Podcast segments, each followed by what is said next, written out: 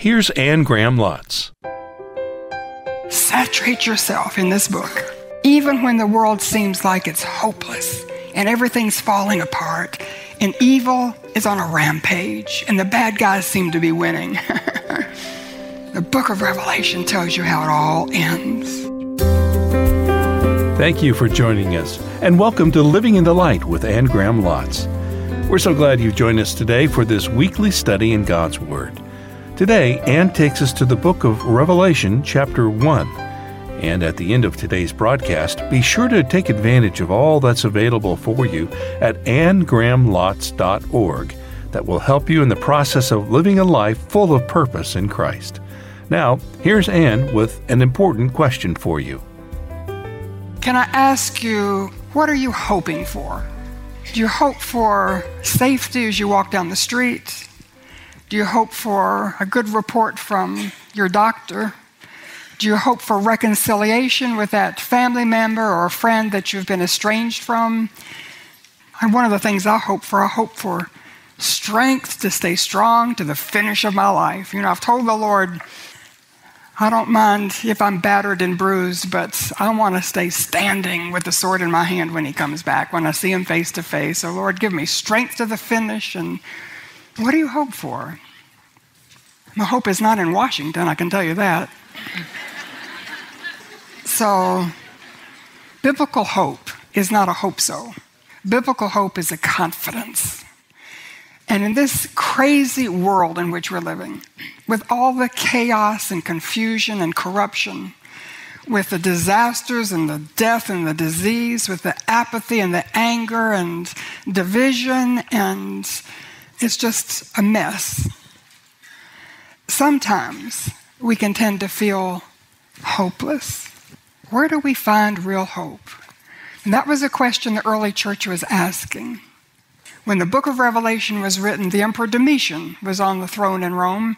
He declared himself to be God. He demanded that he be worshiped. And when the early church refused to worship him, he poured out persecution on the Christians. He burned them at the stake. He fed them to the wild animals. He crucified them on crosses. The early Christians felt they were hopeless, that they had no future.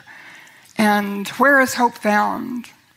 And it was at that moment that God gave to the Apostle John a vision of the glory of Jesus that has given hope not only to the first century Christians, but every century of Christians since then, right up until this moment in our day. Open your Bibles, if you would, to Revelation chapter 1. And I just want to park for a moment on the first phrase the revelation of Jesus Christ. We find hope through God's Word, which is the revelation of Jesus Christ. And I know that speaking of this last book, but I, want, I believe it's speaking of the whole book. From Genesis to Revelation, it's the revelation of Jesus. So I'm not going to go through every book, and you'll be glad. but Genesis, he's the creator of everything. Exodus, he's the bondage breaker, the liberator. And Genesis says Leviticus, he's the, the lamb, the perfect lamb who makes atonement for our sin by the sacrifice of himself. Numbers, he's our leader. Deuteronomy, he's the prophet like Moses who will deliver us not from slavery, but from our sin. Joshua, he's captain of the Lord's hosts. And Judges, he's the righteous judge. Ruth, he's the kinsman redeemer. Song of Solomon, he's our lover, our bridegroom, lover of our souls. Proverbs, he's our wisdom. Psalms, he's our song in the night. And I know I'm skipping as I go along, so I'm going to forget something, but Isaiah, he's the Lord seated on the throne, the wonderful counselor, Almighty God, Prince of Peace, Everlasting Father. Ezekiel, he's the man seated on the sapphire throne. We can go through the minor prophets, but we'll go on to Matthew. He's the Messiah, the fulfillment of that Old Testament prophecy. He's the servant. Mark reveals him as the servant, and Luke, He's the Son of Man, and John, he's the Son of God. Acts, he's the head of the church. Romans, he's the fulfillment of the law. And you go on through in Hebrews, he's the high priest who ever makes intercession for us. And we come to Revelation, the last book in the Bible. And the last book in the Bible is unique, not in that it's the revelation of Jesus, because the whole Bible is the revelation of Jesus, but it's unique in that it reveals Jesus in a way that we're going to see him next. He reveals him in his glory, his majesty, his authority, his sovereignty.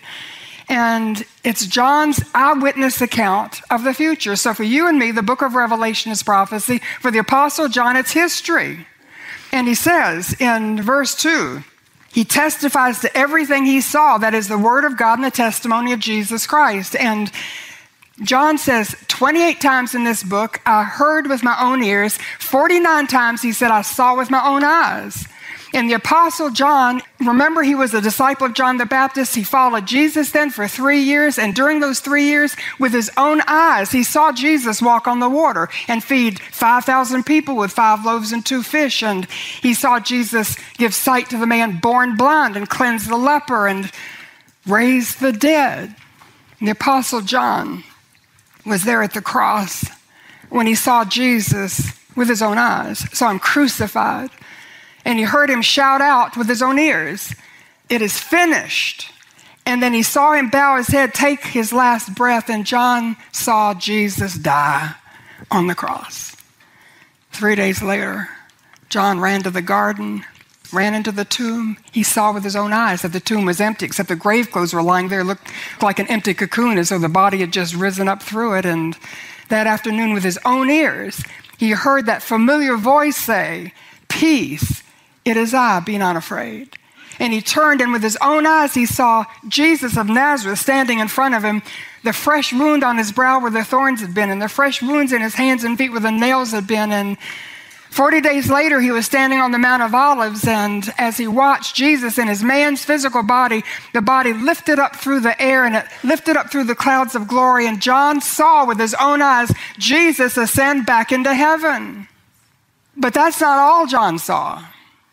So, with the same eyes that saw the things I've described, the same ears that heard the voice of Jesus, and the same eyes and the same ears have seen Jesus come back. And he tells us in the book of Revelation what he has seen. He's seen wars on a worldwide scale so devastating that the blood of those slaughtered rises to the height of a horse's bridle. He's seen pestilence like COVID take out a third of the earth's population. He's seen stars falling from the sky like Star Wars, like satellites, like Scud missiles. He's seen mountains falling into the sea. He's seen a beast rise up out of the sea, who the Bible calls the Antichrist, who rules the world in defiance and rebellion of Jesus. And he's seen a false prophet, a religious leader, who has power to do miracles in the name of the Antichrist, and he's seen a dragon, the devil himself, giving them both power. And he's seen demons flooding the earth. And he's seen angels. And he's seen men and women in white robes standing under the altar, crying out, How long, O Lord? Those who've been martyred for their faith. And they were told, Just wait a little while. He's seen angels preaching the gospel across the sky. And in the end, he saw the Battle of Armageddon. And all the armies of the world gathered together to make war against each other. They were there to annihilate the human race in their rage. And that moment, the sky unfolds. And John said, I saw a white horse whose rider is named Faithful and True, coming back followed by the armies of heaven. And the armies of the earth that had gathered to make war against each other see the rider on the white horse. They know who he is. He's the Son of God. He's the Lamb coming back to rule the world. And so they take their guns and their missiles and their bombs, and they, instead of aiming them at each other, they go to make war against the Lamb. And he speaks a word, and they all drop dead. And the Apostle John says, I've seen it all. I've seen around everything, over everything, under everything, through everything, at the beginning of everything, at the end of everything, Jesus Christ absolutely supreme. How would we know the end of the story if the Apostle John hadn't written it down for us in the book of Revelation? The Revelation tells us the end of the story, the third verse says, Blessed are those of you who continually read it, who continually study it, because the time is near. And the unique blessing of saturating yourself in the entire Bible, but also in the book of Revelation specifically, only book of the Bible that gives a specific blessing for those who continue to read it, who continue to study it. The unique blessing, I think, is twofold. One is when you saturate yourself in this book, you see Jesus. You find hope in the person of Jesus Christ. Even when the world seems like it's hopeless and everything's falling apart and evil is on a rampage and the bad guys seem to be winning, the book of Revelation tells you how it all ends. So the blessing is that we see Jesus in a way we never would if we didn't have this book. And the second blessing, I believe, when it says the time is near, I think one of the things the book of Revelation does it gives us a timeline. You know, there's a timeline to human history. And that's one problem with evolution because they say there's no timeline, there's no accountability, you're just cosmic accident, you're going came from nothing, you're going nowhere, you have no purpose, and that's so contrary to everything the Bible teaches. The Bible teaches human history has a timeline. It began at creation when God created Adam and Eve, has a midpoint, when Jesus came, lived on earth, died on the cross, rose from the dead, ascended back to heaven. That's the midpoint, and it has an end. And human history will end when, as we know it, when Jesus Christ comes back to reign and rule on this earth. And the time is near, and it's a lot nearer than when John wrote it. and I believe it's very near. Blessed are you when you read this word and you study this word and you saturate yourself in this word. Because in this word, you focus on Jesus. So, you want to find hope? I'm talking about real confidence in this crazy day in which we live. You find hope when you focus on Jesus through the Word of God, when you read your Bible. Not just to prepare for Sunday school or a Bible study or to teach or to give out, but when do you read it for yourself? Listening for God to speak to you through it.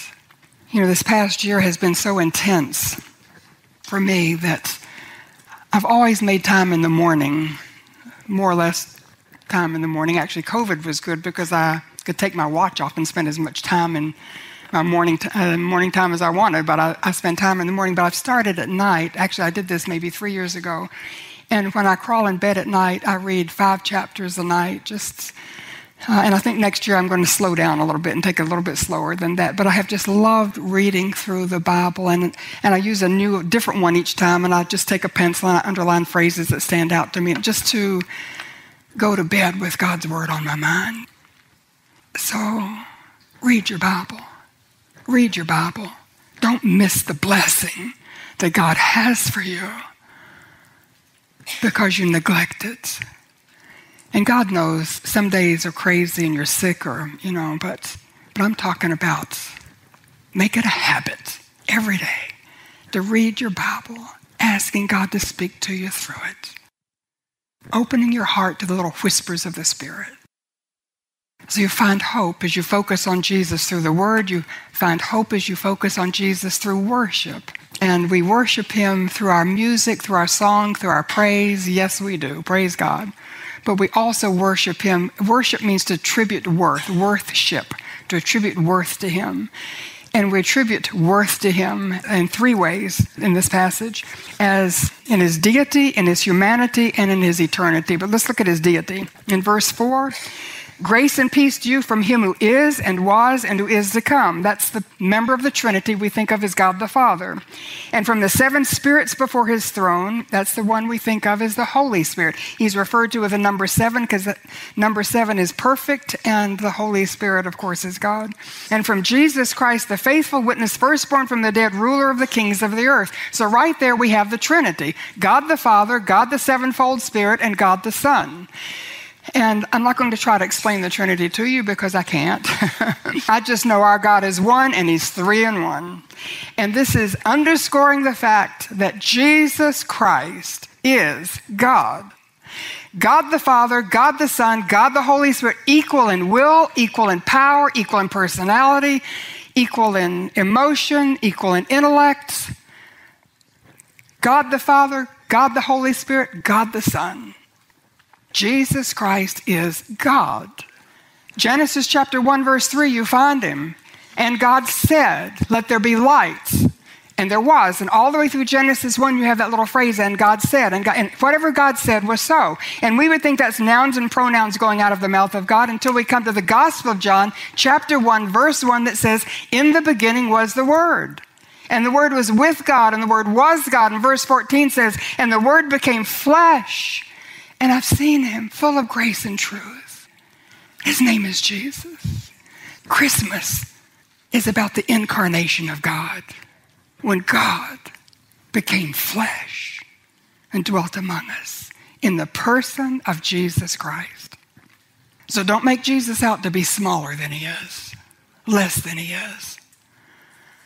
I can get very offended, and I won't name some things, but when people put words in his mouth or make him into some sort of a TV character, he's the Son of God. He is God in the flesh.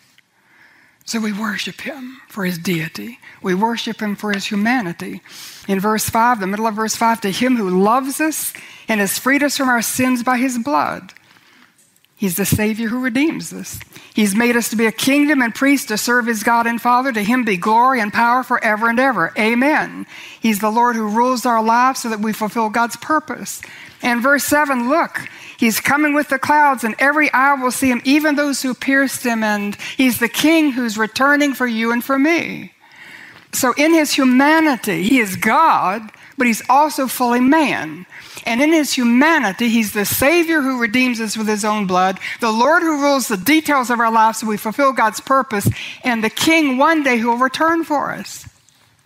So, there was a time years ago when I was struggling with feeling very inadequate, very inferior, and very small, very unimportant. I felt like a nobody. And actually, I had to say later, I am a nobody, you know? So it's sort of freeing to just admit I'm a nobody, but I was just struggling with that. And I was meditating on these verses. And I heard God seem to whisper to me, Anne, who's the most important man in your life? And so I immediately said, My father, my husband. And then the whisper was like, Well, who do you think outside your family? Who's the most important man in the United States? And I thought, well, probably that would be the president of the United States. And for four years or eight years, and then, you know, it shifts. And, and then he said, well, uh, he seemed to say, the whisper, who is the most important man on the whole planet? And so I was thinking, well, if the United States at that point was the most powerful nation in the world, then probably the President of the United States is the most powerful man in the whole world for four years or for eight years. And then this is what he whispered to me Anne, the most important man in the entire universe, forever and ever thinks you are so important that he's the Savior who shed his own blood to take away your sin and bring you into a right relationship with me. And he's the Lord who rules the details of your life so you can fulfill my purpose for your life and fulfill your potential. Your life can have meaning, eternal significance. And Anne, he's the king one day who'll return just for you. I've never felt so unimportant again. I found my self worth in the shadow of who Jesus is. In his deity, he's God, and in his humanity, he's man. But as the God man, he would have gone to the cross if I was the only one that needed a Savior. Can I tell you that? If you were the only one who needed to be redeemed, if you were the only one who had sinned and needed your sins forgiven and cleansed and brought into a right relationship Jesus would have come for you. He's the Savior who's redeemed you with his own blood, his own blood.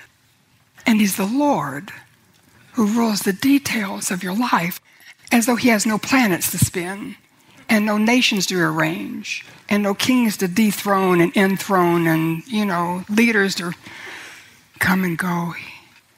He rules your life and mine when we surrender to Him, the details, so that we fulfill. God has a purpose for you. You know that? You're not an accident. He has a divine purpose for your life.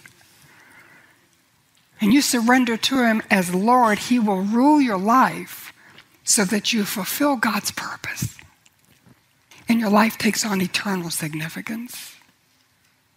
Doesn't matter if your name is ever in lights or if you're ever in a book or you're on the radio. It doesn't matter if your life has eternal significance and you're bearing eternal fruit for His glory. And He's the King who's going to return for you. Jesus said, I'm going to prepare a place for you. If I go to prepare a place for you, I will return to receive you to myself. And that's a personal one on one receiving. Best way I know to explain that is every summer, my family, my children, grandchildren, we take a beach vacation. And if we're lucky, we hit the beach when there's a full moon. And because we go to the East Coast, the full moon comes up over the water. And when it comes up over the water, if I stand on the beach, I have a moonbeam that comes right to me. And if Morrow and Traynor are 100 yards down the beach, they have a moonbeam that goes right to them. And if Rachel Ruth is on this side with her girls and 100 yards down the beach, she has a moonbeam that comes right to her. And I don't know how it does that, but each of us have our very own moonbeam. And when Jesus comes back, each of us is going to have our very own king returning just for me, just for you. So worship Jesus for his deity. He is God. And for his humanity. He is man, fully man. And for his eternity. Verse 8. Verse 8 says, I am the Alpha and the Omega, says the Lord God, who is and was and is to come, the Almighty. So the Alpha and the Omega, the Alpha was the first letter of the Greek alphabet, the Omega was the last letter of the Greek alphabet. So the alphabet sums up all of our wisdom, all of our knowledge.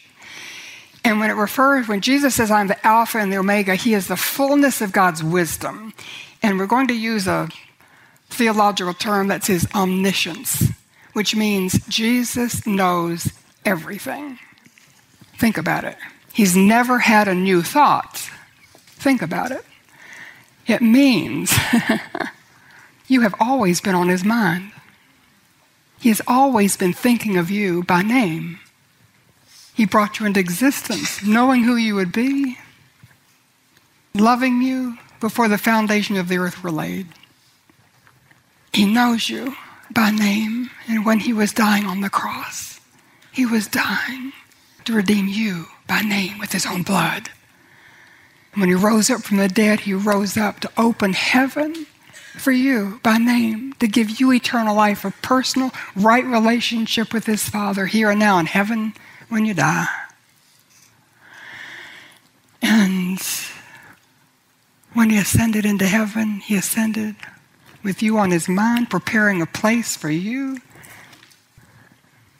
He's omniscient. So praise God you're on his heart. You're on his mind. Hebrews, as I said, tells us that he ever lives to make intercession for you by name. Jesus is praying for you right here, right now. You online. He's the Alpha and the Omega, and he said, The Lord God who is and was and is to come. He is the eternal I am. Not I was, not I will be, the I am, the one who is, was, and is to come. That's his omnipresence. Fully present in every generation, every age, every planet, farthest corners of the universe, the deepest black holes you can think of. Fully present everywhere. He fills the universe. Jesus is fully present everywhere, in every generation, every age. He's omnipresent. So, when you feel alone, you're not. He's with you. God is with you. He's with you. He's with me right here. You've been listening to Living in the Light. And when you go to annegrahamlotz.org, there are free resources to help you in your study of God's Word. Anne's desire is that you embrace a God filled life, step by step, choice by choice, living in the light.